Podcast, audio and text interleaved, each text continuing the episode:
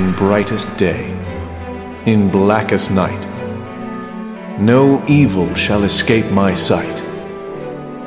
Let those who worship evil's might beware my power.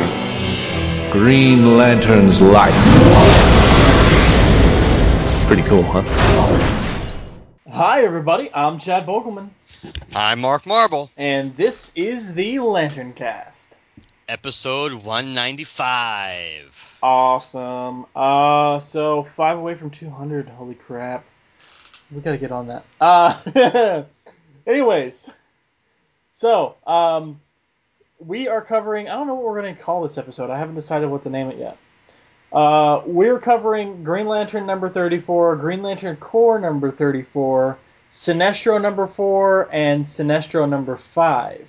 It could be all Hal all the time, Sure, why not? or something like that.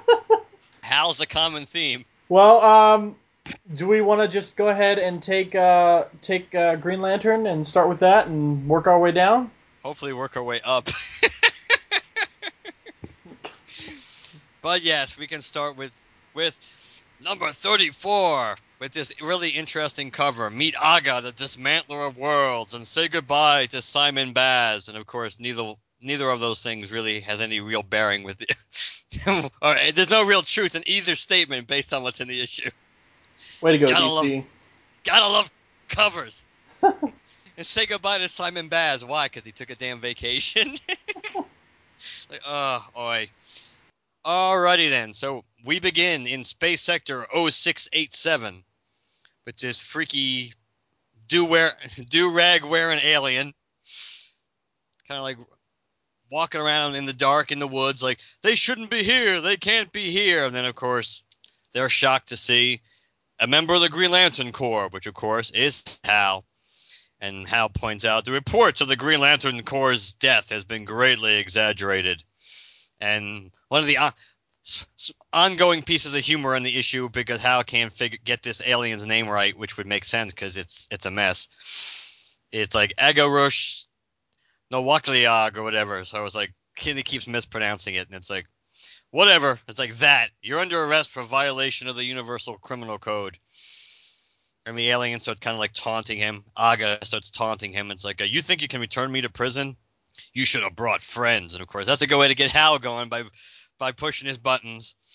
And of course, pre- previously, I guess she had a she had a, a blaster, a death ray, and they assumed that, at least Hal assumed that that was the only weapon that she had. But as it turns out, that that was not the only weapon that she had because as she le- as she reaches out and tries to attack Hal and points out that it's the willpower that uh, she wants from him that she can taste his willpower that basically she is a how how do they phrase it she is an an, emp- an em- empathic leech and especially with willpower that sh- she is able to suck the willpower out of Hal and charge yourself up, become bigger, become stronger. It's kind of interesting because the more emotions I guess she get she gets bombarded with, so I guess the closer and more interaction she gets with the emotional spectrum, it kind of just completely screws her up. But if she just has to focus on willpower alone, then she can just su- suck the Green Lantern Corps dry in theory. No pun intended. So they engage in a fight, and she's basically a, doing a good job absorbing Hal's energy. Hal goes to the old uh, fisticuff route, or physical combats, and first she, he he pretty much clocks her with a branch, and she keeps she keeps talking trash, and he goes, "Do me a favor," as he smacks her for the second time and knocks her unconscious. Nap while we're in transit. It's going to be a short trip. Uh, we return to Mogo with an, yet another horribly drawn central power battery, but Hal returns Aga, mispronouncing her name again and he, he brings her back to Mogo to turn her over to Vaz to put her back in prison where she belongs. And standing next to Vaz, surprisingly, is Simon Baz, and that kind of thro- that kind of throws Hal off. He's going like, "What are you What are you doing here?" I was like, "You're supposed to stay on Earth. Doesn't anybody follow orders?" Which is kind of funny coming from Hal. It's a little interesting that it's a total. Uh, you know, a total change of pace that Hal, who doesn't follow anybody's orders pretty much, certainly not the Guardians, and now he's the one calling the shots, and of course, do as I say, not as I do. Uh, Simon points out that it was okay because Guy kind of gave him a pass to pass through Red Lantern territory. As they're continuing their little conversation, Aga breaks out of the energy constructed uh, transport cell that Hal had created. She starts getting supercharged off off willpower. Hal's kind of funny. He tells Mogo, "Could you like turn down the willpower?" It's like everything I do, I'm a living planet. Everything I do requires will.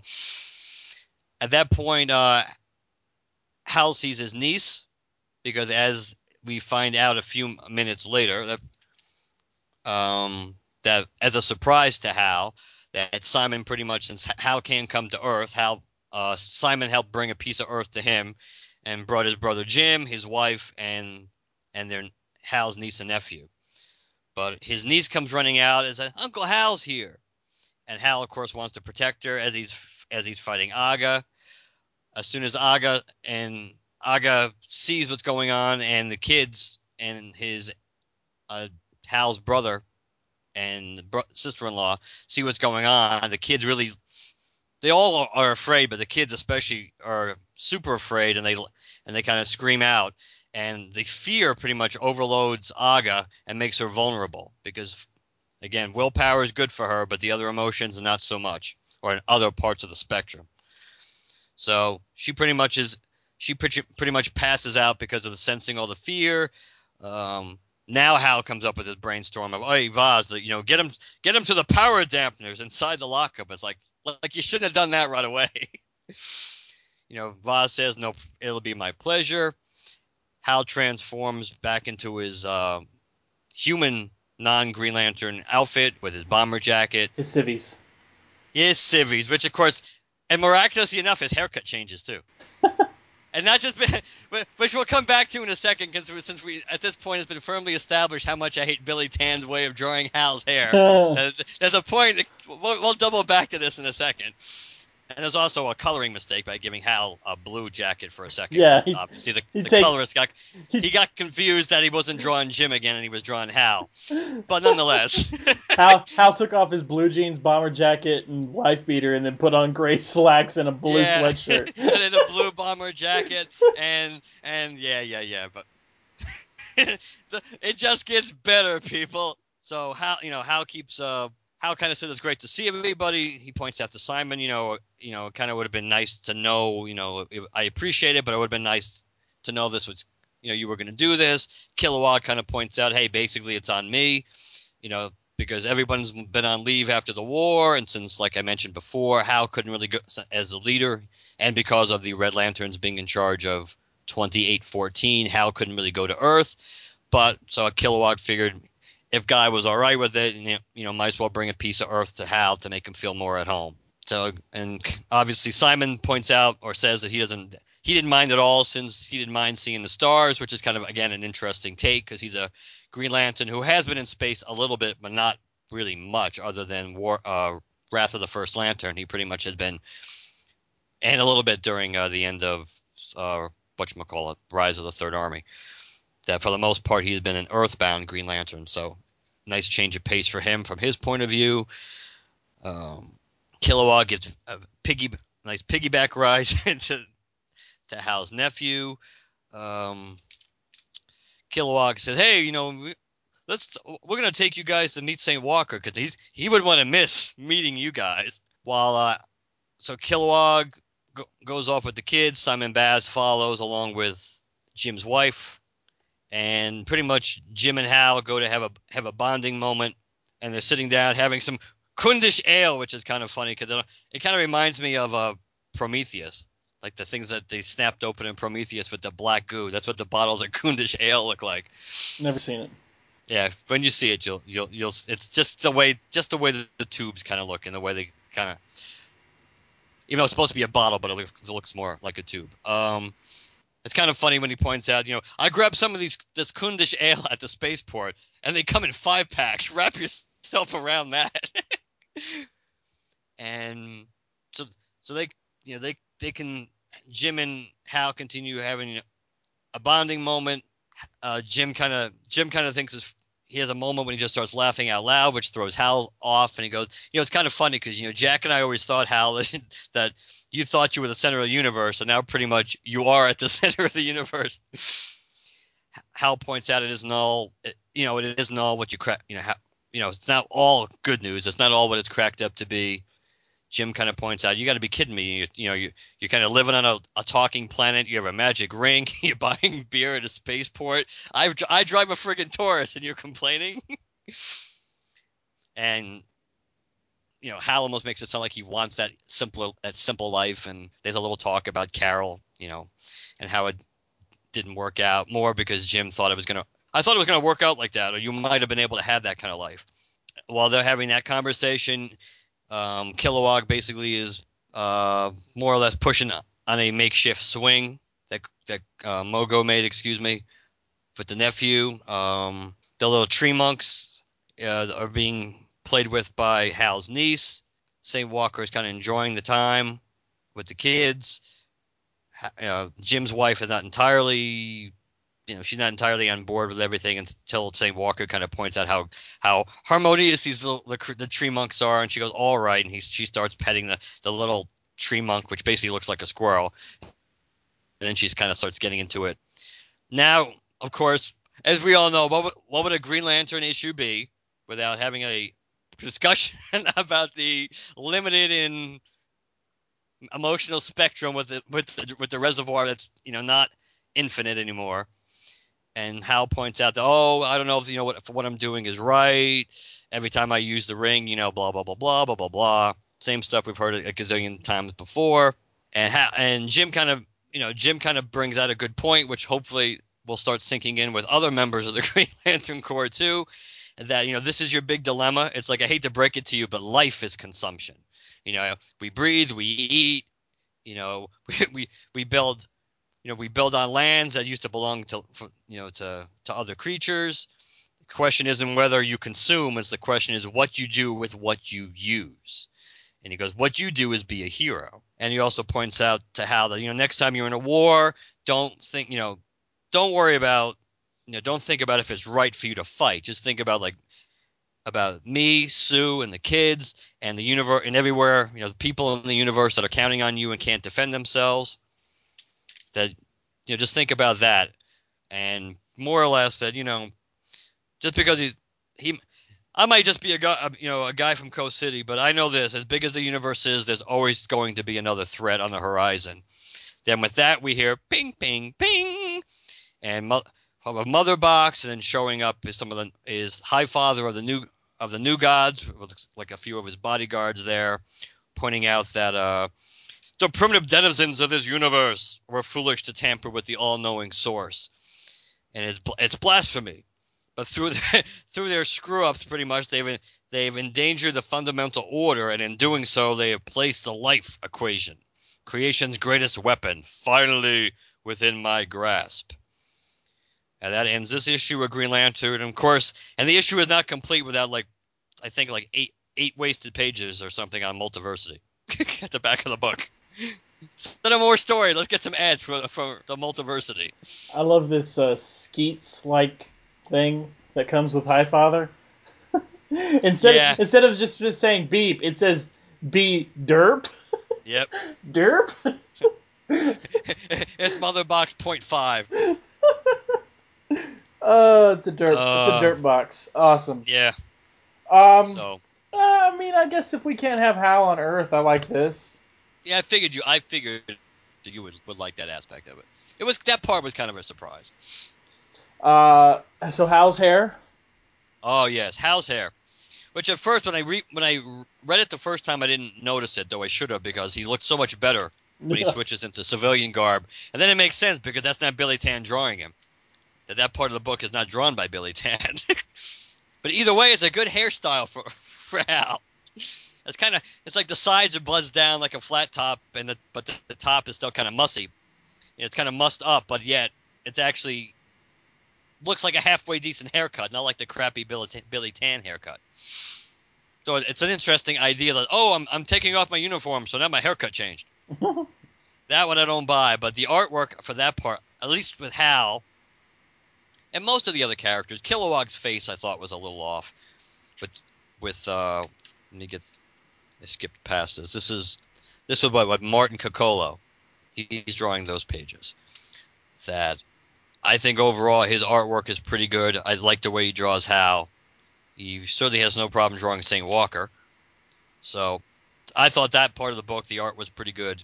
And it certainly, again, it just makes a dramatic contrast with the way Hal's drawn with Billy Tan. Not just his hair, but in general. I'm surprised Yeah. with how little uh, St. Walker says in this issue that you didn't pick up on what Jane asks him. Oh, about the tail. Yeah. Oh, yeah. I, I knew I did read it. I just I just didn't know if it was worth mentioning that that that she when they're playing she asks him and basically if the tail on the back of his head can be used to, to like pick up stuff. and he goes no, but that was very imaginative. Oh man. And I like I like uh. I like what uh, Jim asks. Is, so what happens when there's only one beer left and we're both still thirsty? And Hal's like, knowing the coon, we'll we're Have to supposed fight to, to the death over it. Yeah. supposed to fight to the death. yeah. Um. It Uh, was a cute.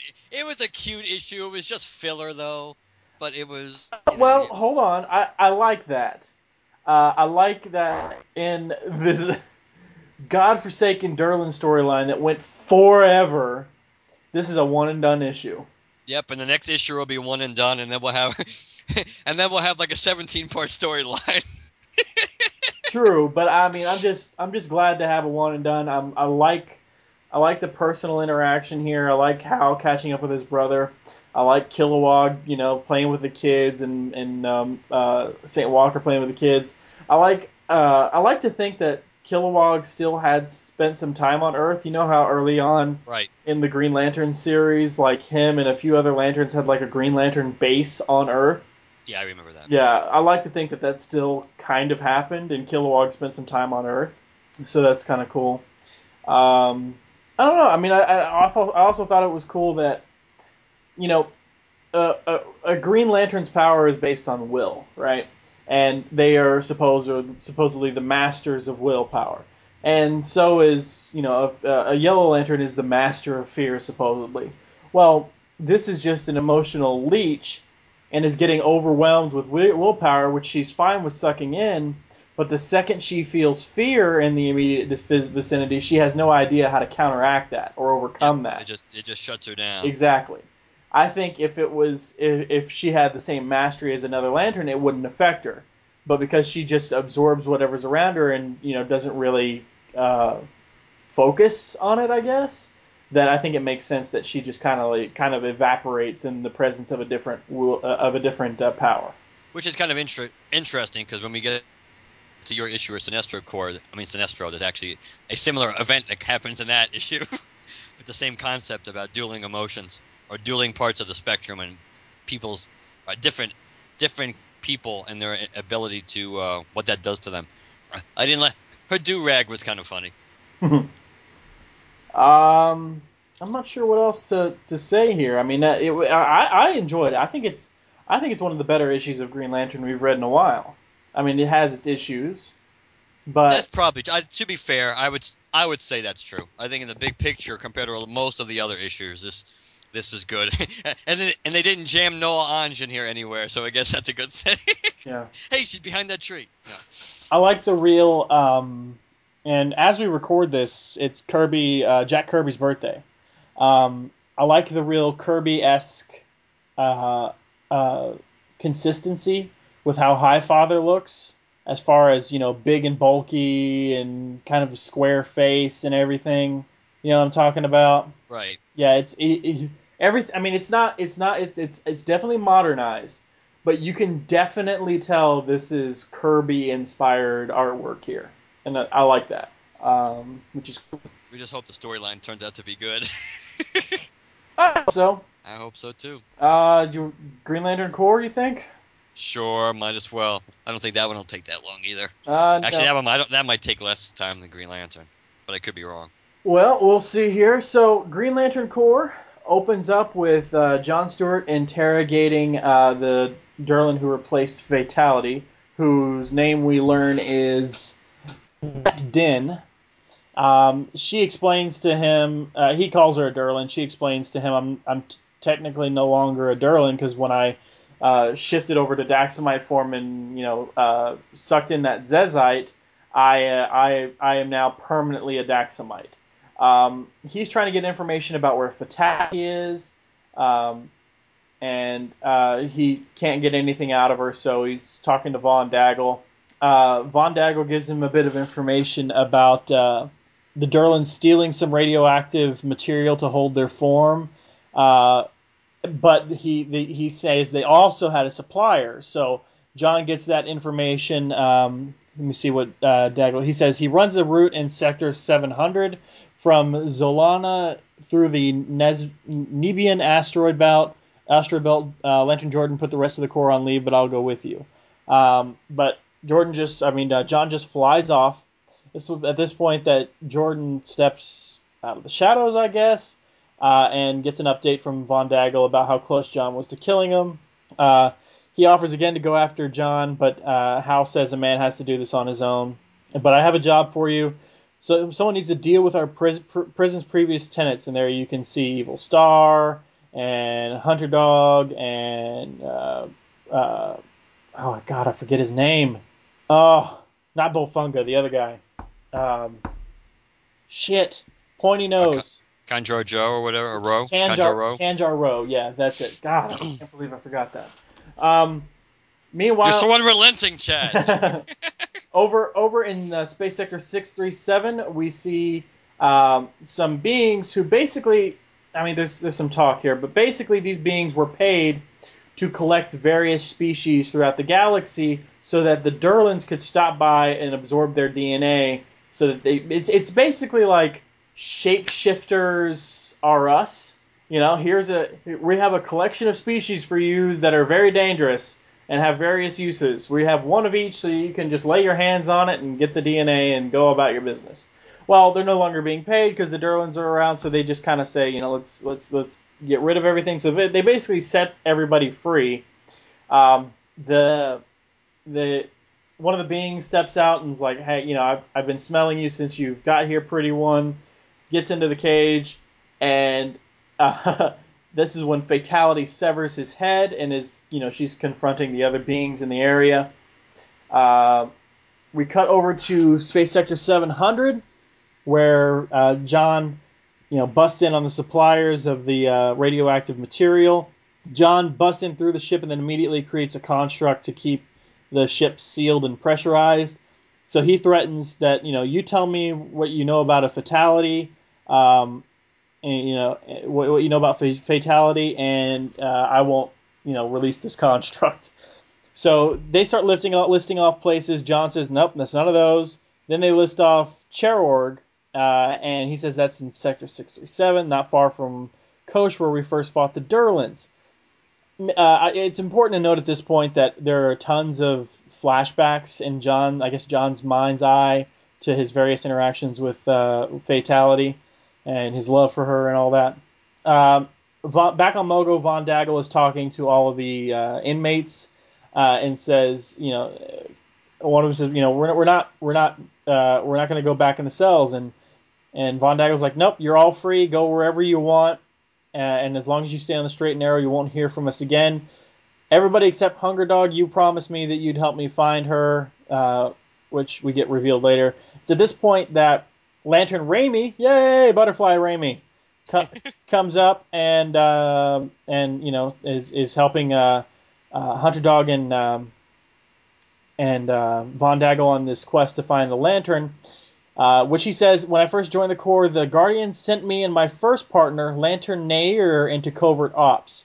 She went into deep cover. The Guardians promised to help me find her, but they died without delivering. Uh, so that's who he's trying to find. Uh, Bolphunga says uh, uh, he's uh, Hunger Dog's not your not your slave. You want him, you go through me.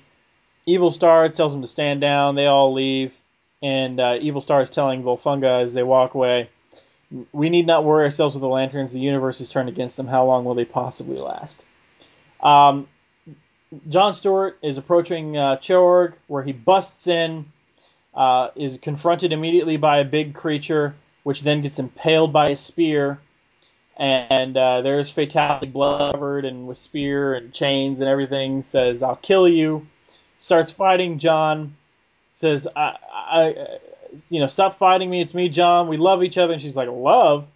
And then she says, the star sapphire ring loved you. I never did.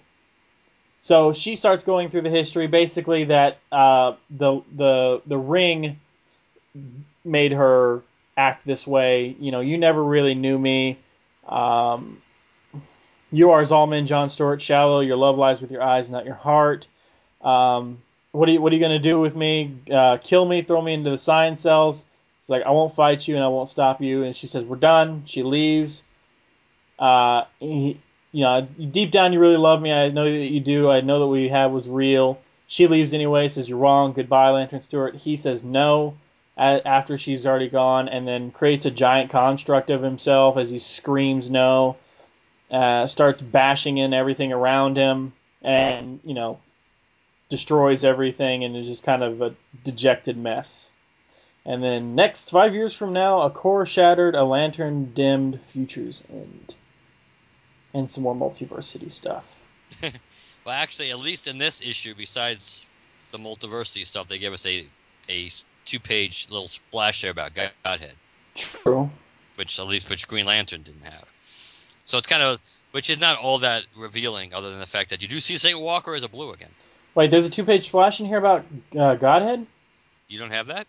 Uh, I got after right after right after the, the end, the last splash page of John of John Stewart with the Futures End prom, uh, telling you what happens next. That, oh, I have the, I have this digitally. Remember? Oh, I know you do, but I'm just but you do have all the multiversity crap. Uh, right after the John thing is multiversity stuff, and right after that is a double page splash about Green Arrow.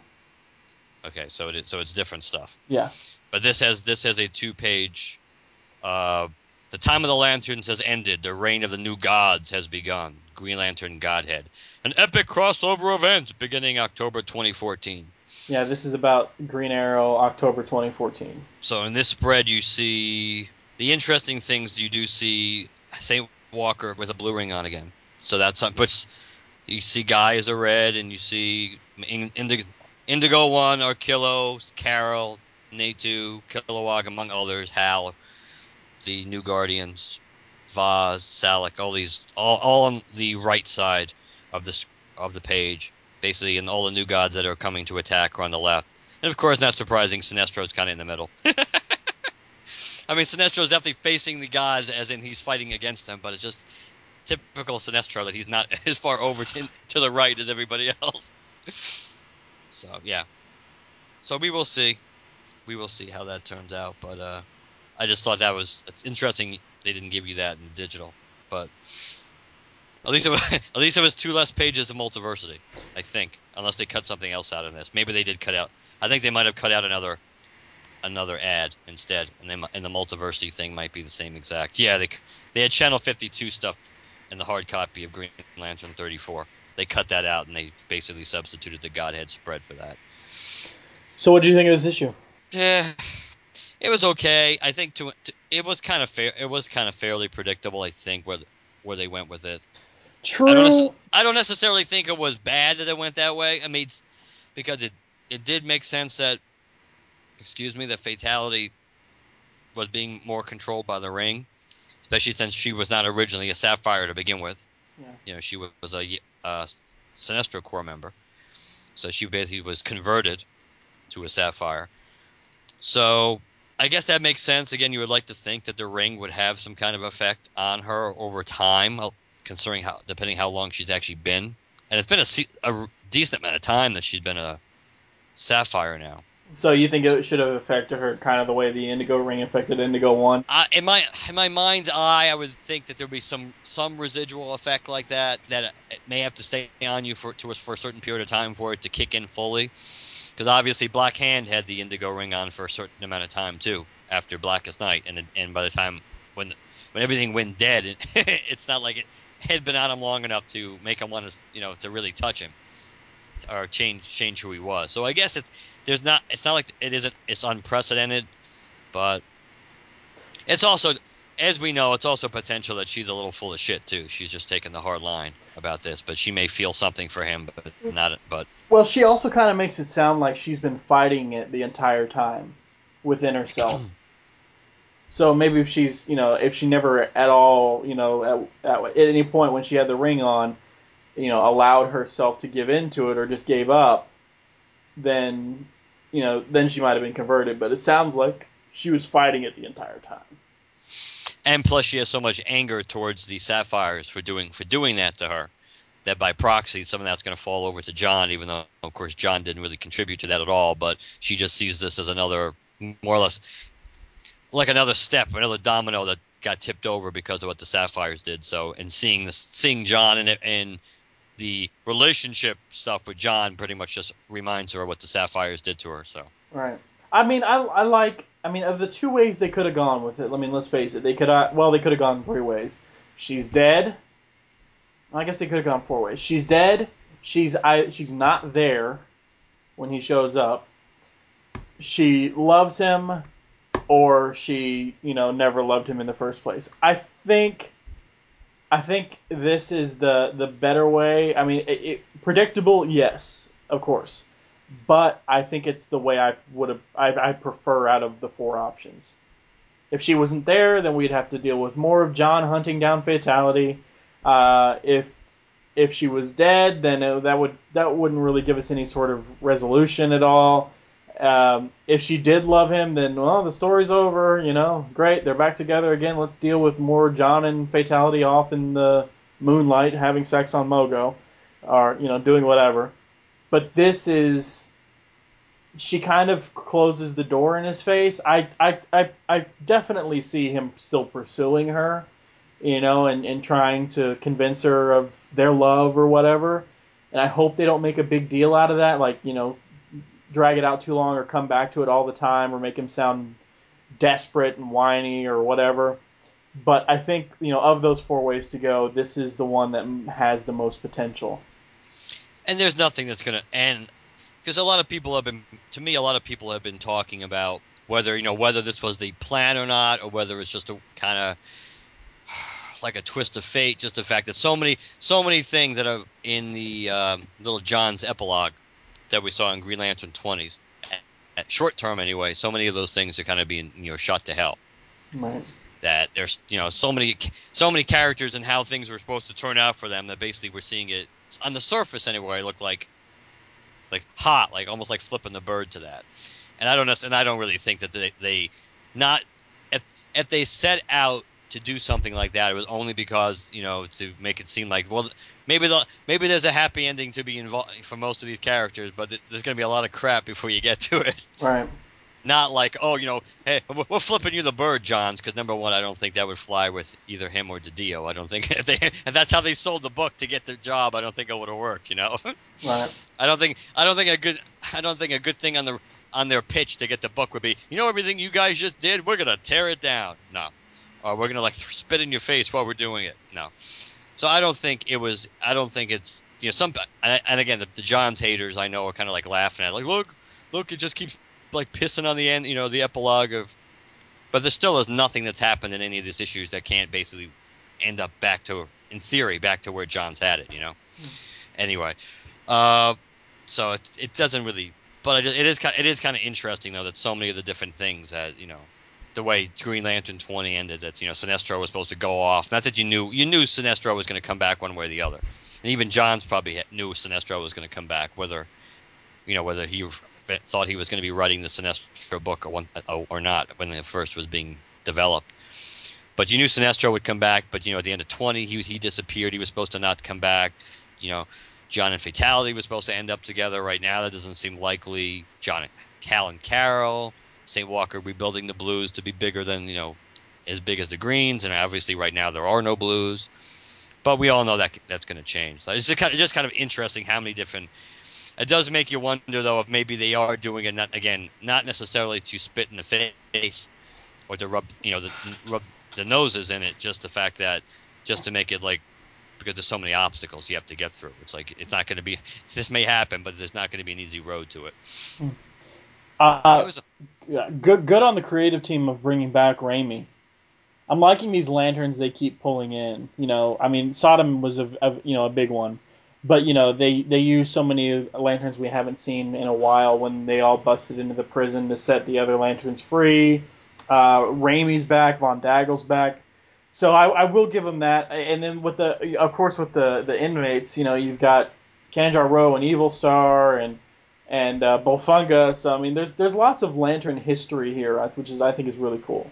I agree. It's probably one of the strongest things that they've done, and we've talked about it before. One of the strongest things they've done is revisited. Besides creating some interesting new characters like Jaruk and things like that, that they've created, that they've brought back a lot of old characters that have been com- that have been kind of swept un- under the rug. So it's nice. It's a nice touch. So I think that that's something that's definitely could you know probably could have been done or definitely needed to be done. Could have would have been a big plus. Let's put it this way under the previous creative teams if they had done a little bit more of that. Well, uh, before we move on to Sinestro number four, I, I, let me ask this other this last question here. Do you think that Sinestro, that uh, not Sinestro, uh, Green Lantern Corps uh, has been suffering in the bottom as far as our perception of it because solely because of its involvement with the Relentless Durgan's Durlan saga?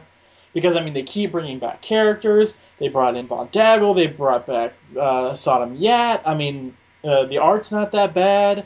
I mean, the only thing outside of the Durlan that we've really even seen is is is the stuff between John and Fatality, and even that wasn't really that bad. So, do you think that our perception of of Green Lantern Corps up until this point has just suffered solely because of its involvement in, with uh, with the Durlan saga, and that if the Green Lantern Corps, same creative team, you know, same character involvement and everything, but was doing its own thing, would be leaps and bounds better? You mean just somehow whether you and I would like the book, or whether you mean in the big picture how people, everyone is reacting to the book?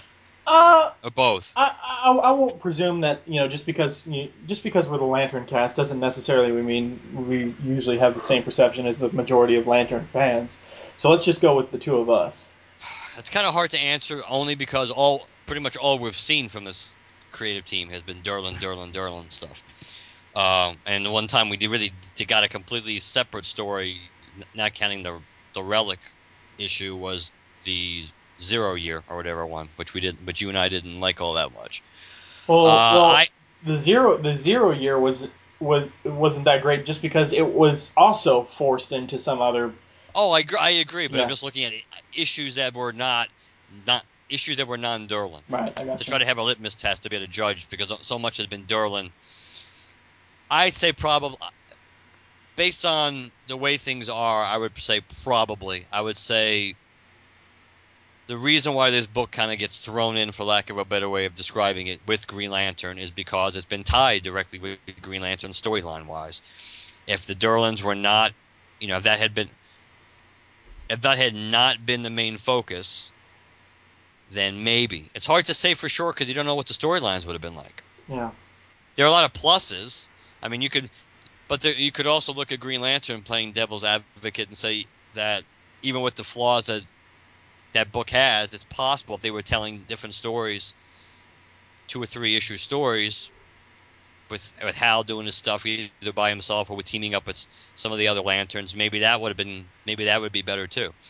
I, it's probably right now. I will say, I will give the benefit of the doubt and say it has to do with with the Durlans and or the length of the Durlan storyline. But I don't know if the New Gods thing is going to help us judge that much either, because we know we have at least three months of that Yeah. in, all- in all the books. So we're talking at least not counting the one shot. I don't know if there's going to be a sec. At this moment, they certainly haven't solicited the end of this thing, so we don't know if there's going to be a second one, shot that finishes the storyline.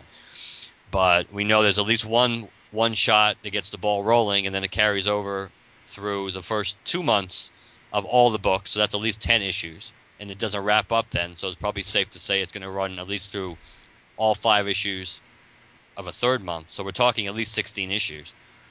Uh, so it's gonna be, it'll be, yeah, we'll see. I mean, I, you know, and then even after this finishes up, who, like with that the whole Shadow Empire thing, who knows how that's gonna tie into it? So that I, it's a it's a risky proposition. When things are going well, it's a great pro- it's a great idea to have every to have at least these two books linked so tightly. When things aren't going so well, having both of them together, linked and you know c- connected at the hip, potentially just just creates you know a downward effect. Just the weight's pulling everything down. Mm.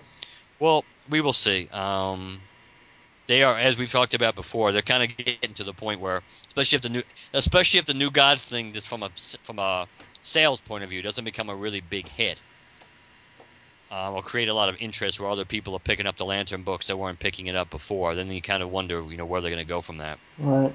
All right. Uh, Sinestro number four. Bring it on. Sinestro number four. We open up with basically Sinestro just kind of introducing the main Sinestro players uh, on the board himself. Uh, Lyssa Drak, uh, Romat Ru, Rigan Kale, and uh, Dez Trevenius. Uh, Trevius. Um, we open up basically where we left off last issue. Uh, they are going up against the pay the uh, the paling, right? Yeah, the Pale Vicars. Pale Vicars, the the bishop, the paling, whatever. Um, they're fighting against one another. Uh, uh, Sinestro tells to get tells uh, Sora, Sora to get his, the Korugarians uh, to safety, um, and uh, you know he's he's fighting everybody. Uh, I'm trying to I'm trying to keep this sh- this shorter uh, than my last recap. Uh, right, your recap wasn't long. Core wasn't long. Uh, so he's he's uh, start you know making sure that the Korugarians are safe and, and, and, and Sora is safe and is fending off uh, Blast. And he says uh, no no wall is impenetrable each has a weakness. Uh, and one of them you know kind of uh, envelops um, Romat Ru in some energy. And he is basically overcome I don't know is that you think that's fear? Is he being overrun by his own fear? I think so. Like they he's supposed to be master of the fear, but they're kind of negating his mastery of it, and he's being overwhelmed well, by it. They're, they're, they're, they're kind of, sort of. I mean, it's certainly something that he's afraid of. Yeah. He's being present because, as you, as I'm sure you're going to describe as in a few minutes, the stuff that Sinestro starts seeing is quite interesting, playing on his insecurities and his and that. So I think yes, probably it may just, of course, at this moment, always all we have seen the paling interact with are yellow lanterns. Yeah. So when it, we don't know how we really don't know how they're going to re, how they're going to inter, interact with you know lanterns of different emotions and whether they're kind of going to try to overcome them using their own emotion too. You know whether it's a something to do with love is going to would work on Carol or things like that. But we know it it seems with they definitely are playing on fear fear and insecurity with uh, when they're attacking this Sinestro Corps member, so I would assume that's something to do with uh, one of, one of Ru's deep fears related to his own people, since that's what he's being attacked by. Um, it's at this point that he, I don't know, passes out. I think he dies, but his ring doesn't fly off, so I don't know. Yeah, he's alive. Um, he's alive. Okay, good. He's just like brain dead or comatose, whatever. All right. Well, um, they're they're. Uh, I think he's alive anyway. Let me point that out. I think I think he's alive. The uh, the paling says the purging cannot be prevented. All life forms will be collected. Uh, Sinestro gets hit with a blast, and he starts seeing the Korugarians praising Hal as their savior. He overcomes that. He starts seeing Hal with Sora in a relationship. He overcomes that.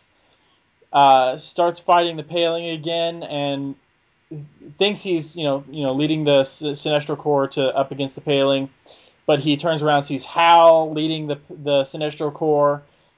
He overcomes that. They say the purging is unsuccessful. The heretic clings to his emotion. He has mastered great emotional power. He has subdued the purest form of fear. This is unexpected. Holy execution is the only recourse. So this is when Sora starts showing up and, you know, a la Green Lantern movie, uh, creates a Gatling gun and starts firing on him. And they say something interesting, the paling that is variation in the emotional spectrum compensate, recalibrate. Um, she they uh, she starts she continues firing on him. He hits them with fear as she hits them with will. Uh, and the the two pronged attack basically allows the the Sinestro Corps and the and Sora to overcome the paling. He puts up the his ring toward one of their foreheads and blows the crap out of him and just kind of kills him. Um, she says, you know, Sora says, you killed him. He was defeated, and you just killed him. He said, look at them. They're barely alive to begin with. Um, he, uh, she says, we could have learned something from him. He says, if you want a pet to study, you use Romat Ru. So I'm guessing. I mean, his eyes are still open, and his still ring's not gone. So I'm guessing he's vegetative, like you said. Um, so this Poor this is this is when one of uh, Sinestro's lanterns walks up to Sora and says, "You fought well. When we return home, we should bed one another in celebration." and she's like, "Are you serious?" like she hasn't heard that every day of the week. uh, Sinestro gathers up two of his lanterns and they go. Uh, uh, Lyssa, Dez, Trevenius, and they go up into the ship. Um, before they go, though, uh, Dez is noticing that his ring is running low. He's like, "Well, what if you run into trouble?" And he oversees Lyssa basically charging Sinestro up. And she says, Before you ask, it will not work for you. so he flies up into the, the ship and notices that it's filled with people working, basically taking no notice of him uh, as he flies through. They're just kind of doing the zombified, doing the job that they are uh, required. Uh, he, he says uh, the scope of, he sees the scope of their plans, and uh, that's when Dez and Lyssa show up and he says, I've seen all I need to scuttle the ship, and for these penitents, set them free. So they blow up the ship, and Sora, as they fly away from the planet, Sora's talking about, there's nobody on that ship. He says, I told you, it was empty. Now, where are the Korugarians? Just don't worry, I left them somewhere safe. And it's at that point we see Hal holding the Korugarians in a bubble, and it says, Hello, Sinestro. Looks like we've got a lot to talk about. And that's the end of that issue. Dun, dun, dun. Well, the art, the art, even though the art is um, anatomically awkward at times, as far as proportions of people being off from one panel to another, um, even though the inking is kind of heavy uh, in, in, in certain points, I, I still like the art. I think it's different enough from everything else we've been reading that it's enjoyable. I think it still works for the Sinestro Corps. Now that we have both Sora and uh, Hal and the Paling showing up, I think it's re- it's more clear than it was before that this art style really works for the Sinestro Corps and doesn't really work perfectly for the other cores. At least the, thus far. Do I still like Eaglesham's art better in this, in this book? Yeah, that's true. Which once once since he comes back in the next issue, it kind of it makes the contrast even stronger. I mean, because I think Morales did the last issue too. Mm-hmm. I think. I think the last issue is when he first, at least towards the end of the issue, he did it, if not the whole issue. Um, I like this. Go ahead. You say what you're gonna say. Well, so so so, do you agree with yet that the the paling is uh, is an anti emotion core? It's t- it's tough. I mean, whether they are a core in the in the same way we've kind of been associating everything, or but based on our knowledge of cores up to this point, I don't know. I think it's different. Mm. It's could be. It could just be could just be a cult, and it just could be the way. To, but we until we know how they're harnessing what they're harnessing. But it, it's a just it's a possibility. I don't think it's like an. It's certainly not another core. I mean, not like you know, like not the te- the tenth core or whatever. I don't think, but but there. I mean, it's interesting. I mean, their power their powers are interesting. It's it is it's obvious, at least based on the individual vicars that are in this uh, issue, that they really haven't gone up against more than one colored lantern at one time, or else they would have a better idea of being able to uh, how to deal with it. Mm. Uh, Sinestro obviously points out that you know, given any quarter, they would have adjusted their defenses and destroyed us. So he didn't. So he's not naive enough to think that the way things worked out, it's it would not that it was super simple, but it wouldn't be this easy again, you know, or it won't continue to be be this easy because they're going to adapt, which is one of the reasons why he killed them, not just to send, you know, killed the leader, not just to send a message, but also for pra- practical purposes, and the fact that as beings as as unemotional as they seem to be, you know, the when Sinestro was able to break through their defenses, he pointed out that you know they were that at that moment when things seemed to turn against them, that they remembered what it was like to be afraid. And when, when that happened, that gave that really gave them their opening, and that's when the Sinestro Corps and along with Sora just ripped into these guys like nothing. the thing, one, some of the other things I liked about this issue, especially now, since I actually reread this issue before I read the one that came out yesterday, that there are little hints about some of the information we get in Sinestro 5.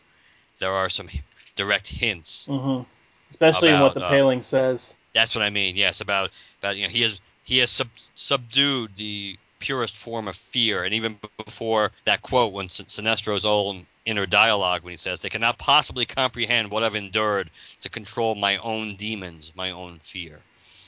So that direct, so those that little bit of foreshadowing works really, really well with you know, but with the big reveal that we get in the next issue.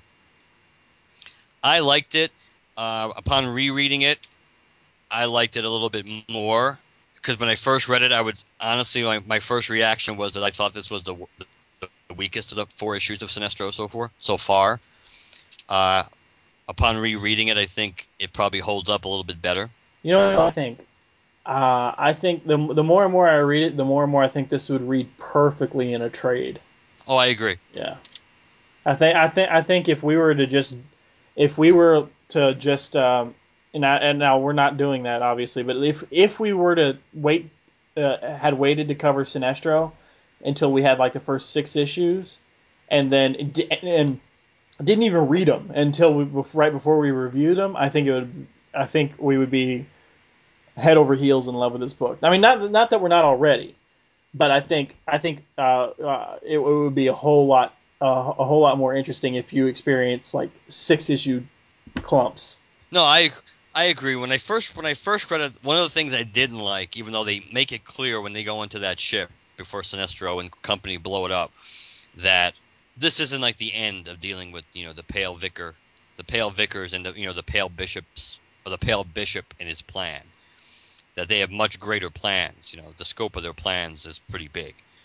That just that even though they make it clear that's the case, when I first read it, the fact that you know the first skirmish with the Pale Vicar seemed relatively, uh, other than poor poor Ru there, it seemed like it was relative. You you saw their power, but still it didn't it didn't it was didn't take all that much as far as from a length of time point of view for Sinestro to be able to figure out a way to beat them. So I thought that was a that was borderline anticlimactic, but I think they kind of worked around it by giving you the hint that you know they're they're not this bat this is like a skirmish. It's not even necessarily a real battle. This is just an opening skirmish of something that they're going to have to continue to de- to deal with. I liked it. I like this book. Other than red, I, right now, honestly, other other than Red Lanterns, right now, this, or along with Red Lanterns, this is probably my favorite Lantern book. Absolutely. and especially when you compare it to to to, to when Larfleeze came out. That you know, talk about not that Larfleeze by na- by the nature of who he is, probably could ever be. Certainly not at this moment. Could ever be on the level of Sinestro. Certainly not as, and I don't mean as even as a threat. I just mean as a a relevant character, a deeper character, whatever. I remember taking that approach.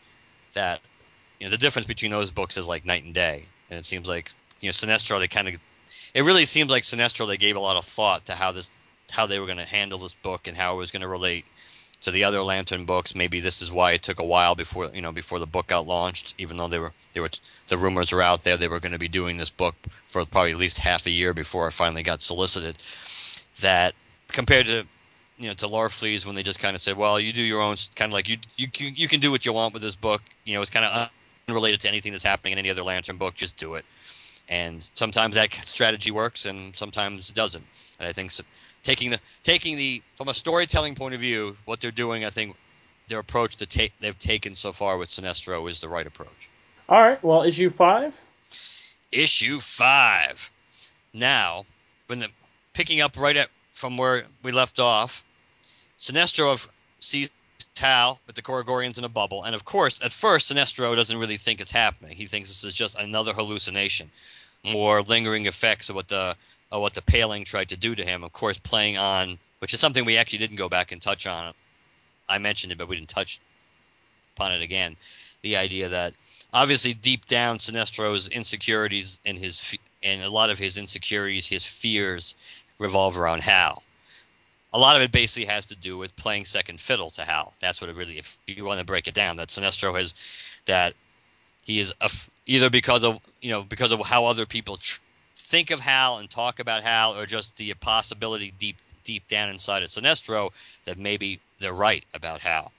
That playing second fiddle to Hal is, is, is that common thread in all of, of all those fears, uh, images that the paling kind of laid laid upon him.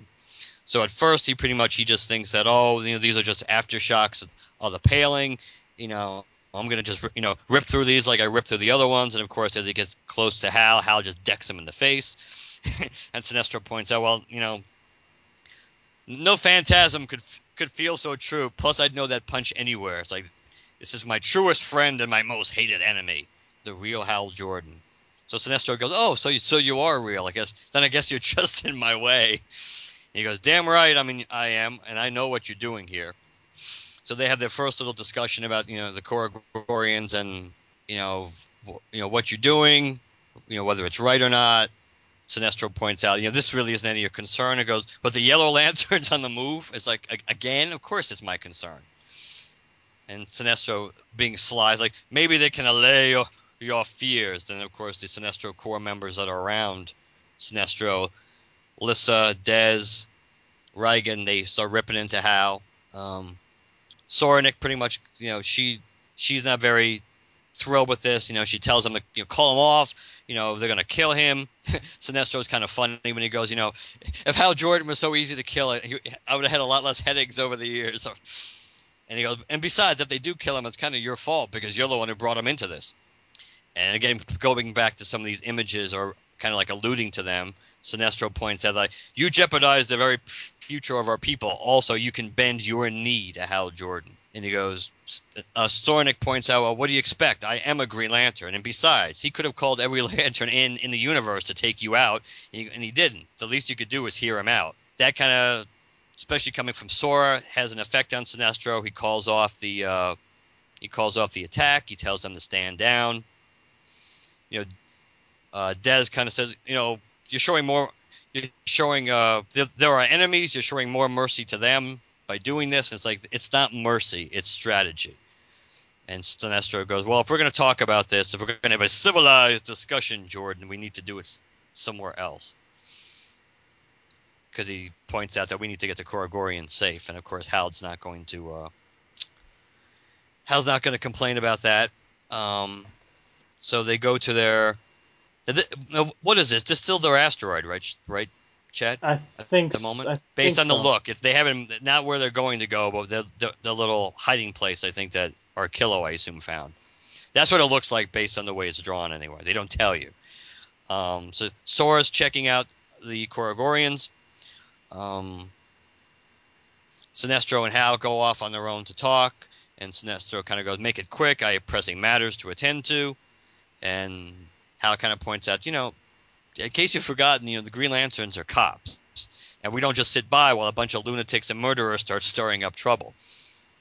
And Sinestro kind of very cutely points out that you know sitting idly by that that's exactly what you did when the Guardians were doing you, you were playing their games and everything you just stood by. Hal kind of counters that because that's what this whole conversation kind of is, or this whole issue basically kind of is, kind of like both of them trying to one up each other that Hal kind of Hal says, you know, well, it's last time I remember you were wearing a green ring right until the very end, you know, and you didn't go yellow again until right before you murdered the Guardians.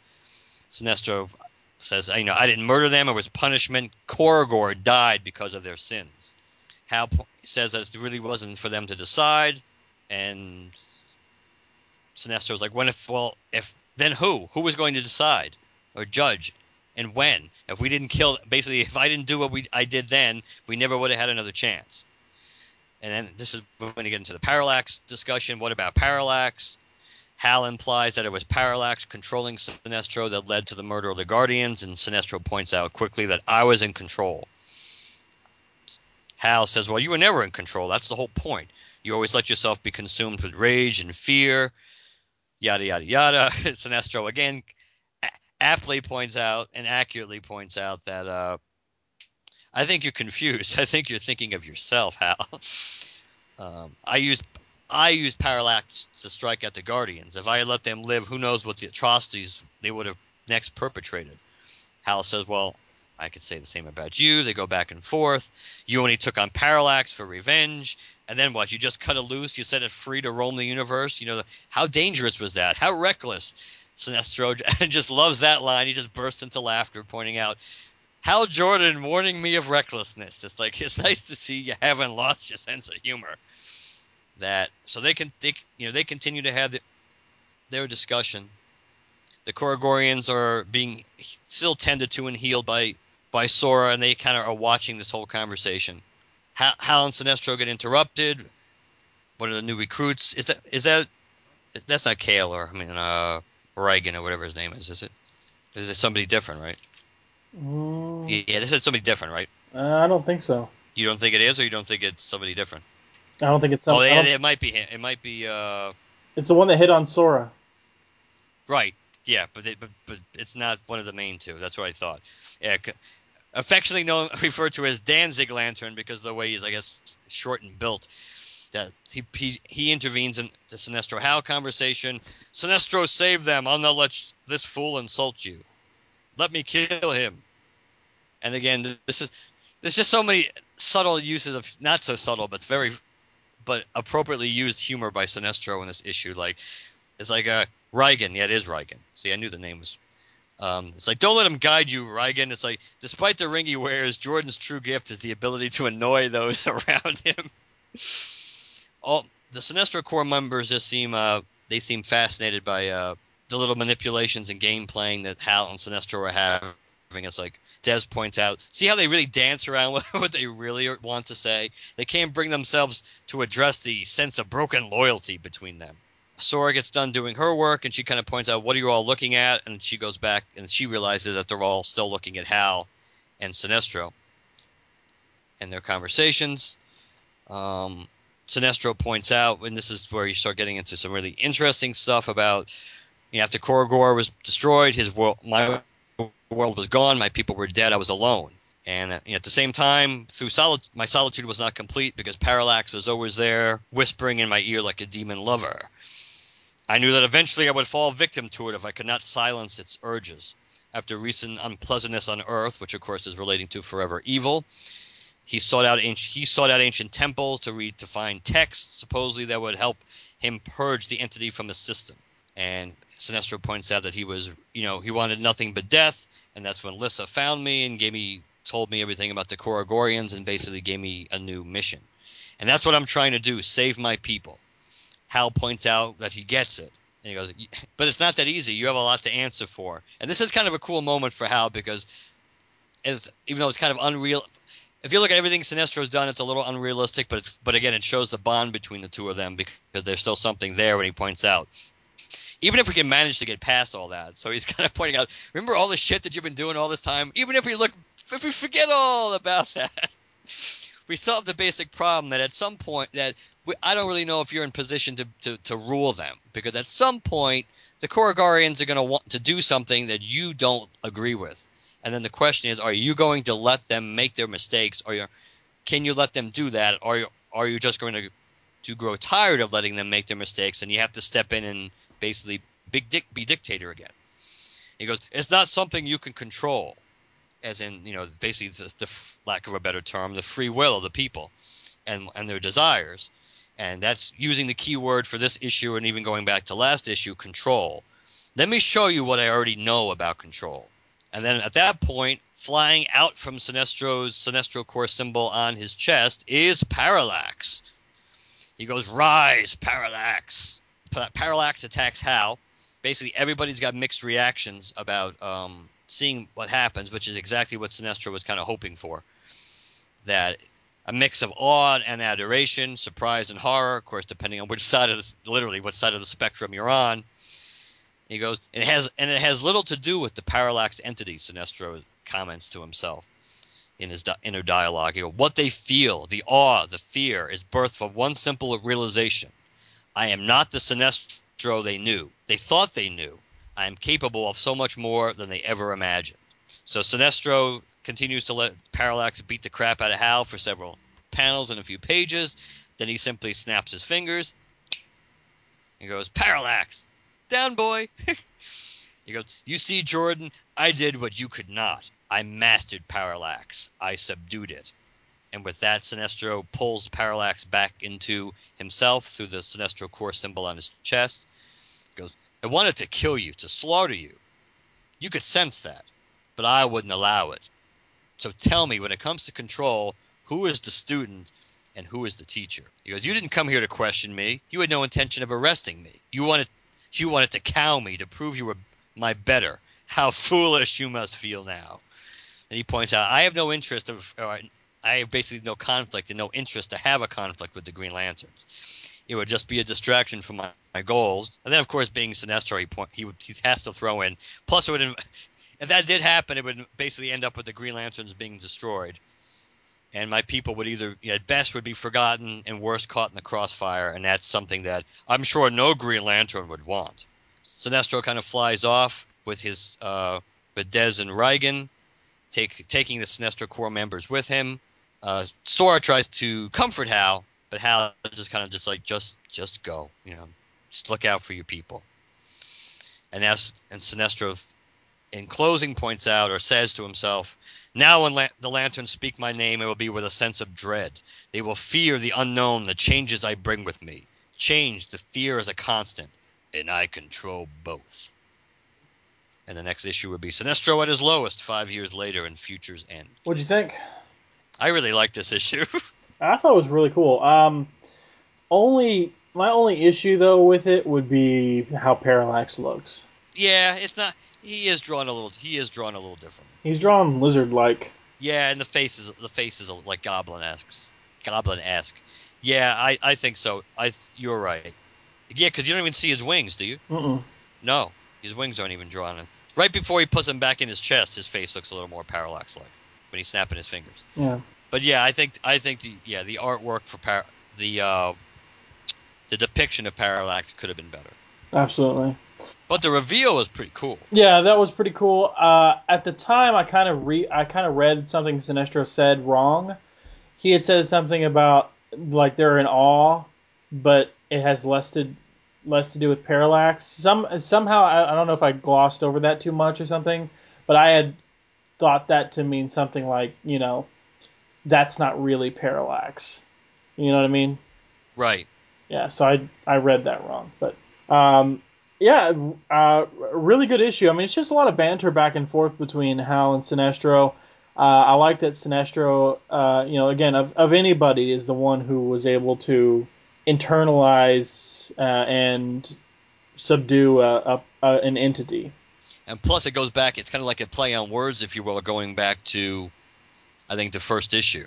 I'm just. I don't have the first issue in front of me, but I think he refers to something that he's that. I think he says something along the lines of that. I'm finally free of parallax. Right. I'm I'm now free of parallax, which of course we all thought at the time meant that he released that parallax was out of him, released somewhere else, and but no, he he was free of parallax not because it was not literally with him anymore, but because he now controlled it. That it didn't have the influence on him anymore. He was free of the influence. Plus, if you go back to now, if you go back to Lights Out, now what the statement they made about why they couldn't that they could sense where Parallax was, but they could there's no way they could get even if they could get kind of get to where he was. He was you know he he was kind of encased or being blocked off by like like the most powerful will in the universe or the being with the most will, and, and they showed it was Sinestro. So now it makes sense why they said what they said because it is it's inside of Sinestro himself, not in a simple location. It's inside of Sinestro. So in order to even come close to getting that out, you basically would have to overcome Sinestro's mastery of fear plus his will to do it. I think so. I think so. I that was a that was something that was clever, and I think that, I think that was probably well thought out in advance, as opposed to just you know connecting the dots. You know, at, at, after the fact. Yeah. Um, I mean, I, I, I really enjoyed it. Uh, honestly, I don't have much to say about it. I just it was fairly straightforward, uh, and uh, I mean, I just I just like I, I like that we got some resolution for what had happened to Parallax. And they did, and they kept their word because they made it. They had said for they had said for a while that they weren't going to be playing games or tippy toe around it. You were going to exactly find out what happened to Parallax, where he went, um, things like that. So, and they gave, gave it to us. Um, So that that was cool. The artwork was really good. This is probably, I think, considering we haven't seen certainly since going back to the the the, what the Forever Evil one shots when we first saw Eaglesham and do, drawing both these characters again. It was the first time we saw them. Before, that this is probably the best Hal I think he's drawn. Right. The most consistent Hal that he's drawn, especially some panels in particular. I mean, I like the, the split the split panel of, of Hal's face, you know, and Sinestro's face. I thought that was drawn really well. Um, the rec the reckless the page when he's talking about reckless when Hal's accusing him of being reckless. I thought that was really drawn well. I kind of like the the two page spread, the title page with the demon within, which of course is the title is relevant because of course it's also referring to Parallax. Uh, just the way, the, just the kind of the pose that Hal is in when he's being attacked by Dez, Lyssa, and Rigan, kind of reminds me of Van Sciver actually. I could see that. Not the, yeah, it's not so much that he looks exactly like a Van Sciver work, not necessarily, but the pose that he's in kind of seems like a Van Sciver like Hal pose to me. So, I mean, honestly, not to beat a dead horse, but compared to just just look at how alive and real Hal looks in this issue compared to most of the time in Green Lantern. Mm. but I like it. I I I yeah, this I can't say I'm 100% pleasant. I mean, I'm I'm happy that the book is as good as, as it is. I can't say I'm 100% ple- you know, truly pleasantly surprised like I really thought it wasn't going to be good. I kind of I did have high hopes for this book all along. I thought it was going to be good, and I'm glad that it is. And I think if so, for the people out there who, for some reason, if, if there are some of the loyal Lantern Cast listeners who really haven't touched this book yet, and yes, if you're like Chad mentioned, if you're waiting to get the trade, then that's fine. But if you're waiting to just find out if the book is good or not, you definitely should be picking this book up because it's at at the very least it's as good as any other Lantern book that's, that's being published right now. Lantern Cast certified. Yes. you have anything else to say about this issue? I don't think so. I think we I think we did a good job delving into the, the high points or the major points of all four of these issues. They were they were good issues overall. It was a good it was a good read, I think. Alrighty. Uh, so no emails or voicemails this time around, right? No, not a thing. So over on uh, Twitter and Facebook, I'm just going to run through these real quick here.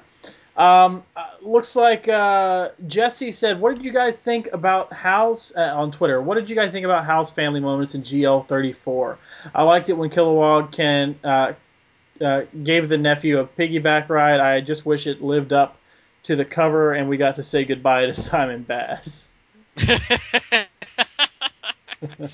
oh, poor Simon.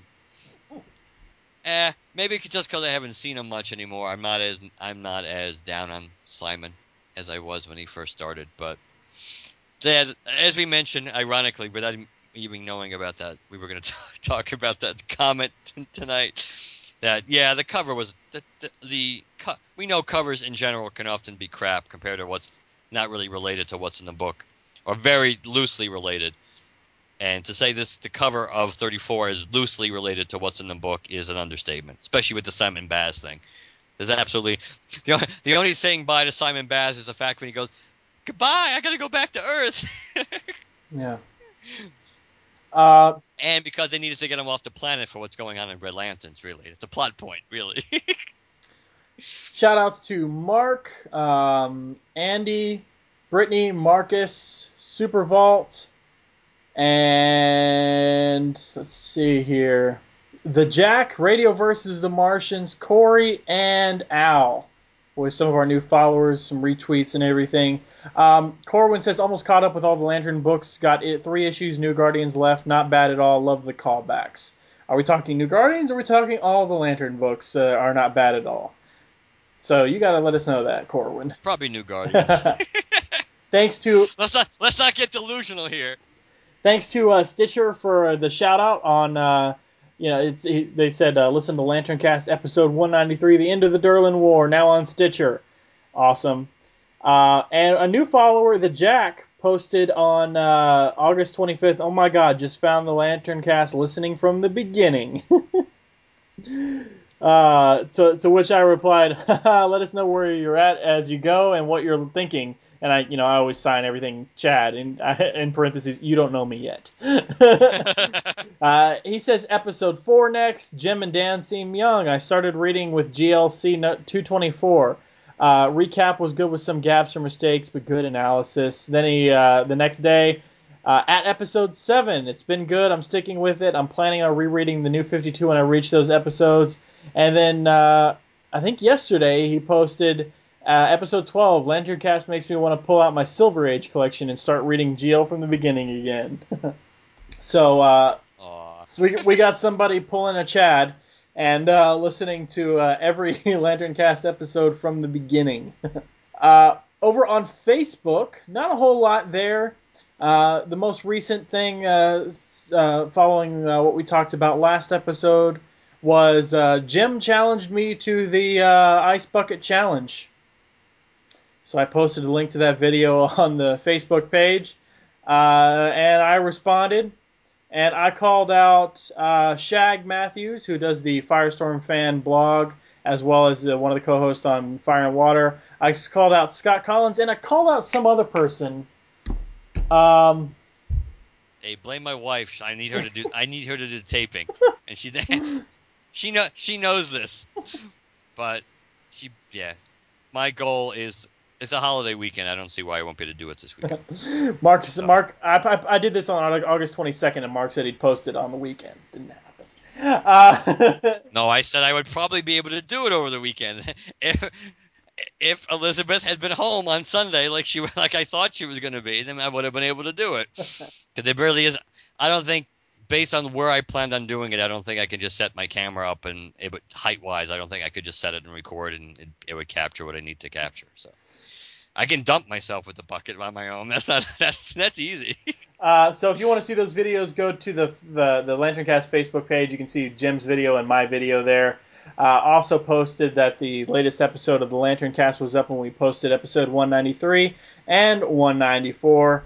So thanks to Juan as well as uh, Dwayne uh, and uh, and yourself, Mark, just uh, following up on that. Um, Dwayne had asked uh, or, or, said a perfect example of bad decompressed storytelling. I wonder if it was stretched to try to line up with the upcoming New God event. And you had said probably not. Probably it was a grand vision from the get go. He says if that was the grand vision, then the editors failed. and that was being somewhat sarcastic, but I don't. I don't think it was. I don't really think they they stretched it out. I mean, I don't. I don't think. I don't think it's like you know what we need we need to pad this storyline some more. you because you would think they would have in a way, depending on what they want to do with the Shadow Empire, you would think they would have wanted to end it a little bit sooner, so you could have had a few episodes, a few more issues in before the new god show up. I don't know. I I, I think the less we talk about the it's like Fight Club now. The first rule of Durlans is we don't talk about Durlans anymore. um, finishing up over on Facebook, I said uh, I posted a status. I want to see an episode of Bar Rescue where Jon Taffer goes off on Guy Gardner for being an absentee owner of Warriors. Additionally, I want to see Taffer get in Guy's face for allowing his extracurricular activities to interfere with the safety of the bar's patrons. I also want to see Taffer get on the alien bartenders for overpouring simple cocktails, and I want to see his experts get all verklempt when they encounter the alien bar food and beverages Lastly, I want to see Taffer get completely and mind-bogglingly upset when he realizes the entire bar caters to a very niche market, not set up for extensive financial success. I've been marathoning a lot of issue, a lot of episodes of Bar Rescue lately. I was gonna say that probably was something I would have, I would have guessed. I've I have watched many an episode of that, so it, it is an it is um, an amusing show the the first few episodes of it I saw, I was thinking to myself, man, I could run a bar. It looks like a majority of running a good bar is just keeping the damn thing clean. because every time he goes into a bar, the main problem is there's like roaches or mold or things are falling Dead apart. rat in the corner that nobody could find, but he finds in two seconds. Exactly. How could you not find that? oh man. So as he, as he has his fifth heart attack this season. And the last bit of feedback I have is our first ever feedback of this form. We have text message feedback. What? Lantern Cast has texting abilities? No, I have a phone. and Jim occasionally texts me things because he's too lazy to put it in a, an email or a voicemail. So I got a random text from Jim on Tuesday that said, "In the middle of listening to Sinestro episode, I think you called it with the pale guys being a new core, like an anti-core core." So I said, "Cool, man. Glad you agree." so that's a that, Jim's our first ever uh, text-based response. Now, I ca- Which is funny because I was going to mention things that Jim texted to me too. So we're so so it's kind of funny. I do want to say though, it probably wasn't a good idea that I read that on the air because now he has no reason to send in an email or a voicemail because I'll just read the text message on the air. so that's the last time I'm going to do that for you, Jim. what did he send you? Uh, re- related to some of the things we talked about in previous issues. In previous, uh, one second ago I said episodes instead of issues. Now I'm back to saying issues instead of episodes. Yoy, oi, oi, oi. Uh, we talked about Guy, whether we thought Guy had been Warrior. I think in the new 50, in the new 52, and and he mentioned that uh, during the Wrath of the First Lantern, that was one of the things that we saw that he had been. One of the identities they showed for Gardner had been um, Warrior, Well, which I know that, which I know, technically speaking, is not set in stone because we also had that we also had that screw up with that when they had like somebody being Boodikka, right? well that On the cover. that but they also showed didn't they show Kyle being uh, the original Ion in the original Ion suit? Well, yeah, but we still don't know that didn't happen. True, but I mean, of everything, that's kind of. I mean, remember what went into that. So Well, yeah, but don't forget, and we've talked about this before in New Guardians because they keep talking about how about being a god and how he, you know, he he kind of was one, almost one before or whatever. That had to be referring to the first Ion because he was nothing as the second Ion. Right. But yeah, I know that that doesn't. I'd have to go back and reread the actual issue to see what they what they did. If it was just a splash page, a different of of him and looking in, you know, of him in the warrior outfits, which you know, whether it was the armor or whether it was the you know, the Indian looking, you know, body paint with the Vuldarian stuff. But still, we know they showed a lot of different looks for all the different character for most of the characters. It could have that's not that onto itself just by an image wouldn't be conclusive. But he but he threw that out there. But the better but the, the other point he threw out, which was pretty good, which was related when we talked about Kara and about the Red Sun concept of Red Lanterns, and the reason why Red, and he's probably correct about this. The reason why the Red Lanterns would have more of an effect hurting Kara is because of the magic, right, because it's blood magic. that makes sense. I didn't even think about so that, so that, so I mean the red, the, the red shift, you know, in energy, that could also factor into it. But yes, the fact that it's blood magic probably is a direct reason why they can hurt a Kryptonian. So that that that was that was kind of cool. Alrighty, folks. I think that's going to do it for this episode. Next episode, we are covering what? New covering new what New Guardians 34, Red Lanterns 34, and the Red Lanterns annual. Which will, so we have the final two parts of Atrocities, and we have the last issue of the, the Scion storyline.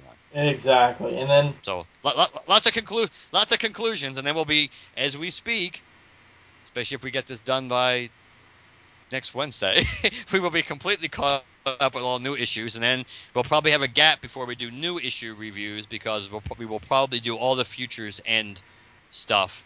At the moment, anyway, we're planning on doing it in one episode, mhm. and who the hell knows how we're going to do the Godhead thing? um, but we got Maybe by act. we got episode 200 coming up soon, so be prepared for that. And the only reason I say be prepared is because some of you will be participating in that, uh, and also uh, it's going to be a long episode. So just uh, you know, set set phasers to stun. I don't know.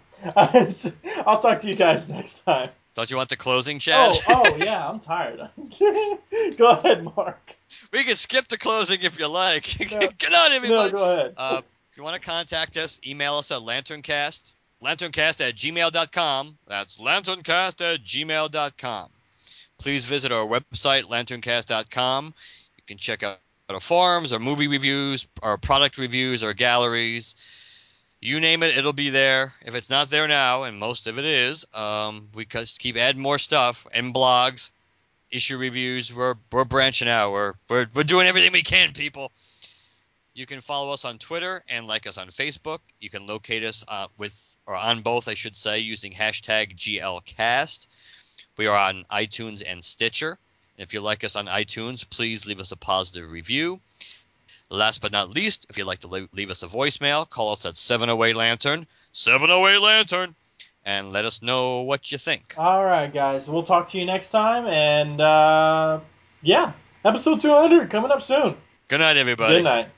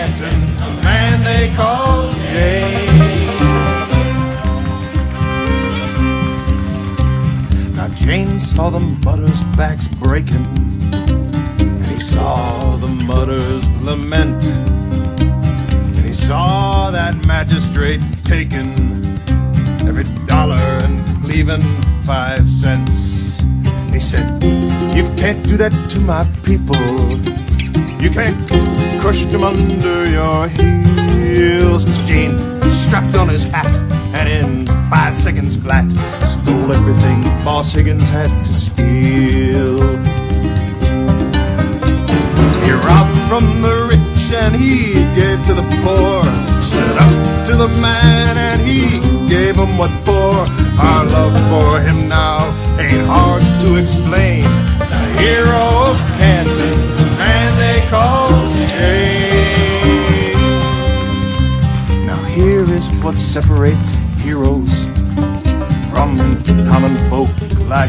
and I. The man they called Jayne, he turned round his plane and let that money hit sky.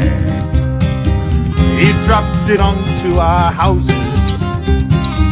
He dropped it into our yard.